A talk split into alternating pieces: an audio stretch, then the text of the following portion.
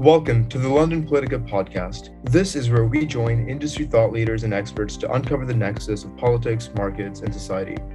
My name is Manas Chava, and my guest today has been a leading practitioner in the field of political risk analysis for over 20 years, uh, establishing Eurasia Group's financial markets research business uh, in 2000, going on to spend 17 years at Citi, uh, where she was the first chief global political analyst on Wall Street, uh, and is now at Avonhurst as the head of global political strategy and a partner uh, where she services the needs of sophisticated capital. Joining me from London is Tina Fordham. Tina, it's so great to have you on the show. Thanks for having me, Manas. So, Tina, you've worked in this industry for such a long time, and, and you must have seen uh, so many trends go on. I mean, I'm just curious, how have global political risk themes evolved during that 20 year period? But also on the demand side of that equation, what, what do you feel your investors uh, and executives want from political risk analysis? Well, it, it, I feel very privileged to have started uh, when I did 1999, which seems uh, it was another another world where investors were focused on the opportunities from globalization. We had all of these, you know, pro globalization uh, trends at work. Uh, emerging markets um, were were rising, were very hot, and uh, developed market investors wanted to understand basically how politically stable um, these frontier, exotic, and and now just kind of large EM economies might become. And the assumption was very much a, a linear sort of progression um, to basically the U.S. model of democracy and the and the Washington Consensus. Hmm. Uh, how naive that seems now, right? Um, and uh, we brought that kind of post Cold War mentality to the initial frameworks that we developed at Eurasia Group, and you know, to to kind of answer your question with with one one phrase. Um, in 20 years, I have seen the, the the questions from investors shift away from which countries are the most politically stable and therefore more likely to become economically prosperous to which ones are the most volatile. And so instead of an expectation of eventual stability and kind of you know uh, converging with these global norms um, including the washington consensus and everything else we have massive uh, fragmentation um, and and that is something that i don't think many of us would have expected uh, at the time. The biggest shift that that I observe really is how political risk has moved away from being something that that happened in faraway lands that we would monitor from a distance to very acute, mm. actually, uh, developed market political risk. There weren't people who were looking at US political risks, and there weren't people looking at you know regional German elections for example, as we had during the Eurozone crisis, to try to game out um, how these races might go as a way of interpreting how likely it would be that the, the German Bundestag would vote to, to support um, aid in these countries, right? Uh, so that's huge. We now have political risk kind of everywhere, and the pandemic has accelerated so many existing trends. Um, I think the most challenging aspect now for all of us practitioners in the field of political risk, as well as for business leaders, uh, is to you know to try to find what the trend lines are um, and what the likely sort of if not scenarios then just you know plausible scenarios are going to be in the most complex political social economic uh, and public health environment that any of us have ever experienced in our professional lifetimes. And the point you made about you know the shift away from political risk being in a faraway land to being much closer to home really interesting. But I'm curious as to sort of how that might have impacted the way you work with clients, because surely sort of uh, you know advising someone on the politics of uh, an emerging market they're not familiar with must be very different to you know advising someone on say Brexit to a London-based client who is plugged into those circles who might have those affiliations, might already have sort of decades of strong opinions on uh, these things close to home. Um, you know, do you approach that a different way? Well, it's certainly true that um, unlike perhaps uh, economics, where you know, uh, economists can can maybe lay claim to specialist knowledge. Uh, I am a political scientist, uh, of course, um, but um, uh, everybody has an opinion on politics. And as you say, uh, lots of sophisticated investors are extremely well connected, um, often very interested in politics themselves, and so it can be quite a, a delicate business. And and furthermore, you don't know what their personal biases are. And this was particularly challenging during during Brexit. You know, did they see Brexit as a as a risk at all, or as something that was going to lead the UK, where we both are now, to these glorious sunlit uplands? Um, and so, being um, nonpartisan in analysis and taking a data driven approach uh, has been um, a real trademark, I suppose, of, of my methodology. Because let's face it, a lot of people who are giving advice on uh, political analysis are what I call formers, um, former MPs, former members of Congress, former secretaries of state. Um, and of course, they have been at the coalface of, of politics and policy making and met some of the important decision makers. You know, it's incredible listening to Madeleine Albright um, talk about meeting, you know, well, just about every world leader. Um, I've had a chance to interview her before, but great stories about uh, North Korean leader um, Condi Rice talking about Putin and and this sort of thing. Um, but I think it's very important in this extremely fragmented and uh, very likely more volatile age that we resist the temptation to reduce um, political developments to kind of entertainment um, and vignettes and and and anecdotes. I mean, I think it is useful to have the perspectives of, of people who understand how the sausage is being made. Absolutely, uh, and legislative affairs analysts do this very very well. But my personal approach, one that I've developed over the last couple of decades, is is really to try to be holistic, um, not just focusing on what is almost uh, invariably a, a, the great man in charge and leaders, which is very tempting for, for business leaders, um, but also the, the bottom up trends, which I call Vox Populi risk, as well as security. Um, I have uh, recently started uh, doing some work with the Ministry of Defense and and you know briefing senior people and bringing it all together in a way that isn't overwhelming, right? People, especially CEOs and executives, are overwhelmed. They have access to anyone.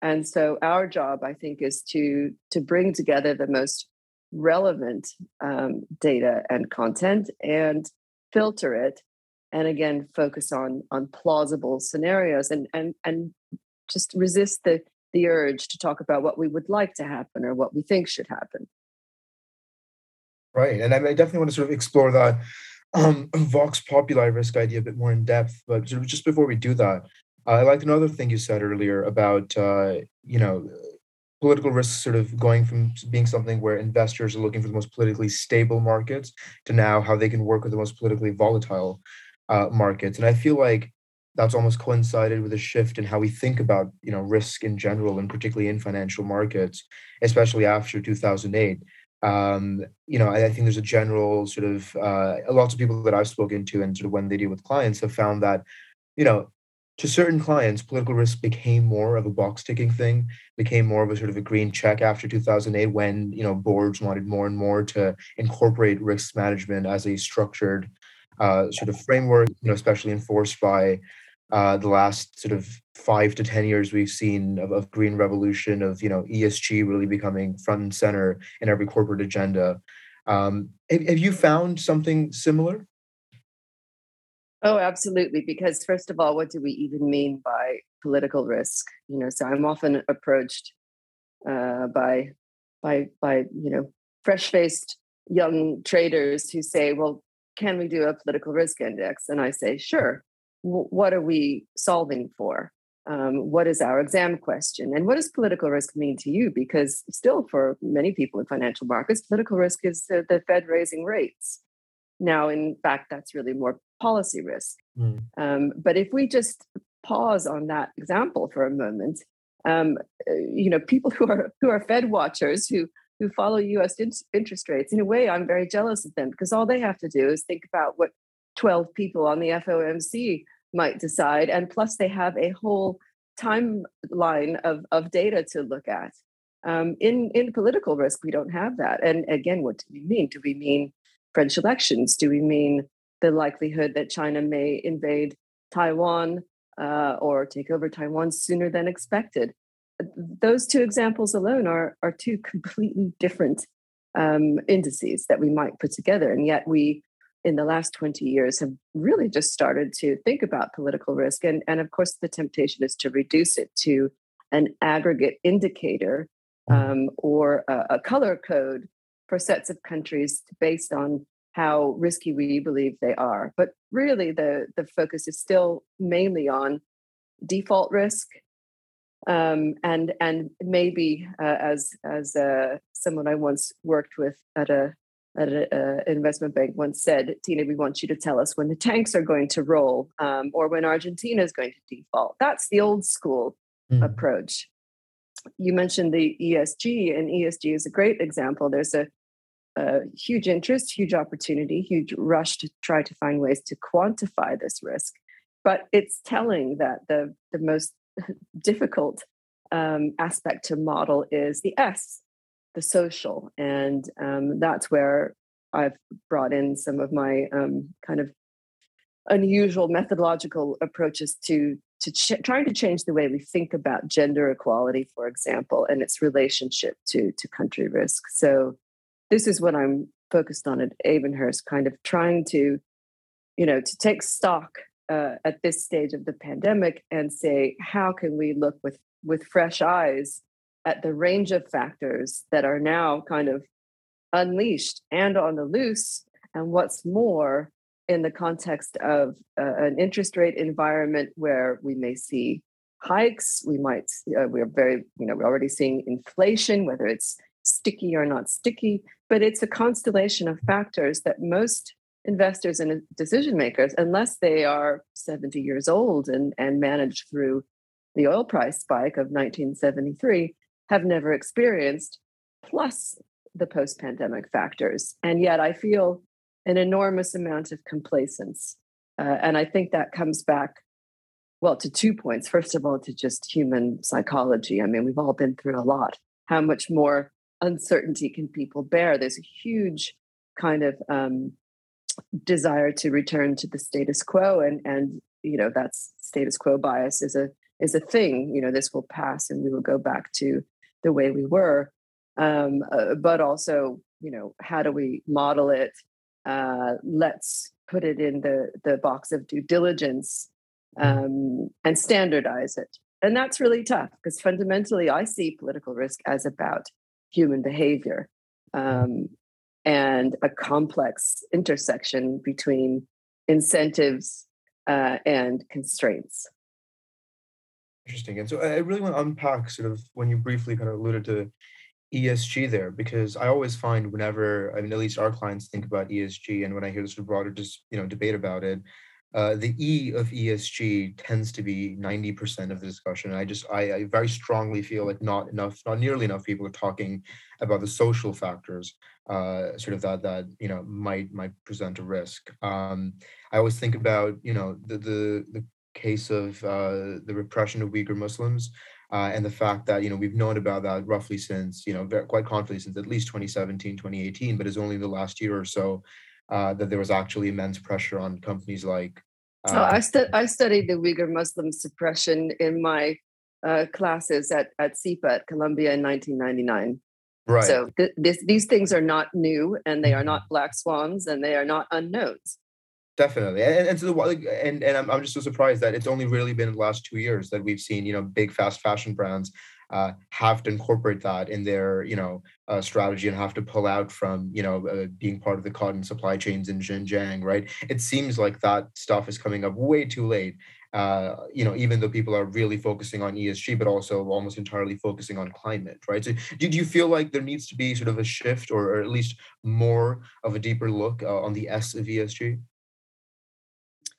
Well, I, I mean, uh, the answer is yes, but I would I would gently push back on your perception that this this uh, this push is is new. It has a new name mm. in ESG, but before that, it was corporate social responsibility, CSR. And um, you know, again, when I was doing my graduate studies at Columbia, uh, it was in fact um, uh, church groups who were leading the way in terms of the screens that they were developing for ethical investment. It was the anti apartheid movement that was probably the most successful example, maybe even still to date, of uh, corporate social responsibility and um, dealing with the, the regime in, in South Africa. So it's not new, it's got the new name. And uh, what has changed is that the younger cohort of investors um, is very passionate about this. And I would say the more forward thinking, uh, best run companies are attuned to it. But again, it's really how to model it. The emphasis on the E in ESG is partly because there's more data. Um, and and without data, uh, it, it's it's really difficult to you know to to produce tools that will help guide investors.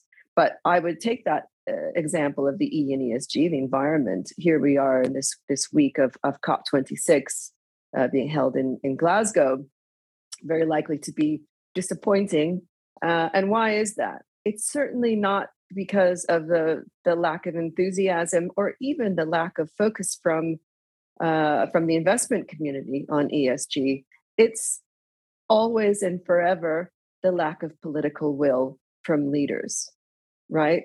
And that is what is ultimately going to hold back the um, progression of the ESG agenda. Now, why is that? And I think this is really important, even though it may not be a popular point to make. It's because shutting down, you know, coal-fired plants and uh, you know a kind of uh, furthering the death knell of of you know certain industries which employ increasingly small numbers of people but in electorally important areas and with swing constituencies mm. is suicide politically for for certain leaders and we've seen how in the united states senator joe manchin the senator from democratic senator uh, from west virginia has effectively blocked uh, aspects of, of biden's very ambitious agenda um, in part because he's got 12,000 uh, you know workers in in in uh, the coal industry in his constituency. And so the macro will come down to the micro and politics is always the part of the possible. And that brings me to another conclusion which is demographics. Esg agenda will take off when people under 50 represent the largest generational cohort. And um, that's not true in most countries Right. And in other words, but it's also only a matter of time uh, until it becomes really sort of front and center. Um, I also want to sort of come back to you know your research during during the course of the pandemic. You launched some new analytical frameworks, uh, looking at what you call socio-political risk uh, and resilience post-pandemic, but as well as sort of very interesting uh, linkage between gender equality and, and country risk. Can you tell us a bit more about what these studies revealed? Yeah, um, when when when things were quiet in the pandemic and you know basically we had a lack of data indicators all over the place everything in flux i of course decided that the thing to do would be to try to to try to find some um, you know if not signals in the noise then perhaps some patterns mm-hmm. um, that we could use to to frame our thinking because um, eh, you know, if, economic, if, if, economics is about using past data to predict the future, uh, political science tries to sometimes emulate economics and and do that. Uh, but I think it's also really important to acknowledge when we need to revise our our frameworks. And so, at Avonhurst, um, in conjunction with Dr. Sveta Petrova, who um, is a, a, lecturer at Columbia, a quantitative political scientist, we put together and launched a 27 country um, analytical framework. So I don't call it an index for reasons that people who know about statistics will, will understand. We haven't it's not robust econometrically. We haven't got a timeline going back many years. Um, but nevertheless, uh, produced some very interesting results looking at what I called Vax Populi risk. And that's a nod to, to Vox Populi, which I, I published in 2012, which anticipated rising populism. Um, and it, it really it, it, it pulled up some some interesting results. Um, we tried to focus on something that would be complementary to the existing efforts out there. Um, investment research related to the pandemic has, for obvious reasons, focused on uh, things that could be tracked, like um, caseloads, uh, infections, um, fatalities, vaccination rates, and, and these kinds of things. But um, and I thought that that didn't tell the whole story. And we wanted to bring in the kinds of drivers that social scientists look at um, for example, social cohesion. What does that mean? Um, it basically means uh, public willingness to do the right thing. In this case, you know, kind of pandemic hygiene measures, even if you didn't completely understand it, because it was good for other people. Um, now, in the UK, we actually score very highly on uh, social cohesion which I find quite interesting. I mean, the and and the UK record in the pandemic has not been stellar for all kinds of reasons. But what we what we have on the basis of, if you'd like to call it culture or something else, pretty high rates, at least at the time. Not not commenting on the total absence of masks now on the tube because they're not required. Um, of people willing to basically go with the flow and follow the rules um, for the for the sake of it. Where have the biggest exceptions been where we see lower levels of social cohesion compounded by uh, what the Edelman Foundation calls the infodemic? So basically, belief in conspiracy theories. The three countries scoring the highest in the 27 countries we looked at are the United States, France, and Russia. This is extremely interesting. You'll, Brazil is also um, up there. Now, all of those countries have struggled to to various degrees, but that collision, frankly, between lower social cohesion, you know, I, I kind of say jokingly, blame the libertarians, you know, for the idea that the nanny state can't tell us what to do. Well, that might be one thing when it comes to, I don't know, taxation policy it hasn't worked that well in the pandemic, right? Um, and the the increased belief in conspiracy theories and lack of trust, which Pew Foundation and so many others have followed, has ended up being a serious social liability during the pandemic, which we argue in the Vax Populi framework acts as a drag to recovery. Right. I mean, that's really, really fascinating. I think that sort of connects quite well uh, to what you're currently producing, which is the 2022 uh, Global Political Risk Outlook. And I know we're doing something similar at London Politica as well. So it'd be interesting to get your thoughts uh, on, you know, what, what are the, sort of broadly the, the big themes and signposts you're watching for the upcoming year? What are you telling your clients? Well, without giving the store away, because um, your listeners are, are very welcome to join the launch of uh, the Avonhurst Global Political Outlook on December 2nd, um, if, uh, if they get in touch. Um, you know, it's really building on some of the themes which I've alluded to during our conversation. So, first of all, none of us have been here before, even just when it comes to the economy. Uh, inflation and rising interest rates, a tightening environment, the Fed taper, uh, fuel prices, uh, fuel price rises, a kind of a return of the old school geopolitics of energy, supply chain crunches. This is just bad news by itself. And, and that will dominate the headlines in, in most um, analyses of, of the year ahead, right? Because they're just forces that haven't been around for a while. Um, but what, what I am focused on, um, just because uh, you know, there'll be tons of people commenting in the in the financial um, and investment community about those trends. Is all of that, all of those forces are going to accelerate political risk as well. When we look, for example, at approval ratings of, of leaders, particularly in the G7, let's say, they actually held up pretty well during the crisis. You know, mm. you could call you know, call it a kind of a crisis effect, rally around the flag, this sort of thing. That's all about to, um, you know, uh, go south um, as people experience pandemic fatigue. Um, you know, fear of other lockdowns, the just kind of residual effects of having been cooped up all this time, uh, and returning to to work. Um, they're going to want to see improvements, change, and and all kinds of other things. And um, the Pew Foundation published some really interesting data on how a majority of people in uh, advanced economy democracies are unhappy with the state of affairs. So we're going to need to apply that to countries that are about to have elections soon, right? So that's Vox Populi risk, right? That's a heightened potential for non mainstream parties to gain um, larger shares, for government collapses uh, in systems where, where that can happen, and, and early elections, and possibly civil unrest. So imagine those things happening against this backdrop of rising rates and um, you know uh, less liquidity coming from central banks.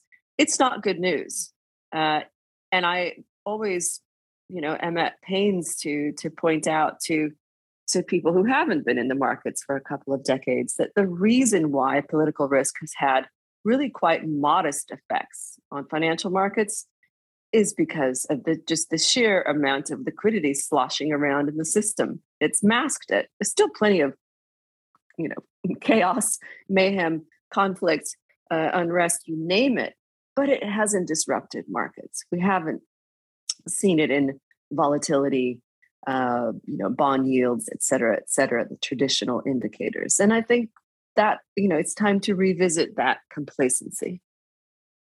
Interesting. So some sort of quite concerning uh, trends there for for next year, albeit you know ones that that make our job all the more important. But but to sort of end off on on just an optimistic note, um, what makes you most hopeful for the political situation, the political risk situation in 2022? Well, that's a that's an easy question. Um, I feel hopeful whenever I talk to younger people, whether it's my teenage kids and their friends or students like you guys uh, who, you know, are approaching uh, their careers, their lives, um, the way they move around in the world with, I think, uh, you know, very kind of healthy optimism, ambition, uh, and it really gives me hope. Um, I, I kind of joke that there's such a difference if I'm speaking to investors about geopolitical risk who tend to be in an older cohort versus versus ESG. Um, y- younger uh, investors and um, younger people just don't see why there should be these obstacles. Just get rid of them, uh, and I like that. I mean, ultimately, I'm I'm probably kind of a, a revolutionary at heart. So that demographic aspect is um, is a really important one, and I think we've all got used to this extended period of, of baby boomers really you know really directing the outcome of of political developments and that isn't going to be the case forever. No fantastic. Tina that was an incredibly fascinating discussion and one we're going to keep thinking about well into next year. Um, but thank you so much for being on the show. Thank you for having me. All the best to you and London Politica. Thank you. And that's all for this episode, folks. Stay tuned, stay safe, and I'll see you next week.